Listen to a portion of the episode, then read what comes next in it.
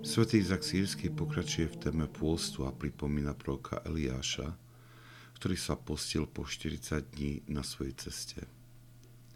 K tomuto príkladu dáva poučenie. Kto je nedbanlivý v pôste, je rovnako lenivý, nedbanlivý a slabý v ostatných asketických námách a dáva otvorene nájavo laxnosť vo svojej duši, čím dáva svojmu protivníkovi príležitosť, aby ho porazil. Je zrejme, že kto vstúpi nahý a neozbrojený do boja, vyjde z neho bez víťazstva, pretože jeho údy nebudú chránené teplom hladu, ktorý prichádza z postenia.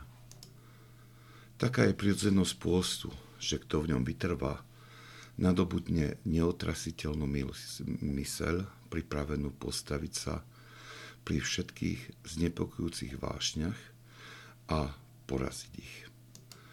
Aj toto poučenie vychádza z praktickej skúsenosti svetých asketikov, ktorí v mnohých zápasoch objavili túto silu pôstu.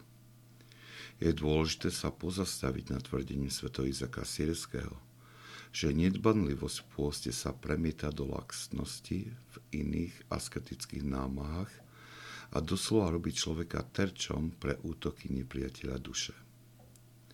Toto poučenie dáva vysvetlenie na mnohokrát nevyslovené otázky ľudí, ktorí sa čudujú, keď ich duchovný otec akoby obchádzal duchovné problémy, ktoré mu prednášajú a nelia na praktizovanie pôstu. Je to múdre počínanie, ktoré prezrádza veľkú skúsenosť toho duchovného otca – nedáva rady na priame zdolanie tých či oných problémov, pretože vie, že každá rada bez položenia správneho základu by bola premrhaná a sprevádzaná neúspechom, čo by mohlo viesť jeho duchovné dieťa do malomyselnosti. Duchovný otec vždy začína skladením základov, na ktorých je možno vystavať intenzívny duchovný život – a to môže byť pre nás aj znamením, že sme našli dobrého duchovného Otca, ktorému môžeme plne dôverovať a dať sa ním aj viesť.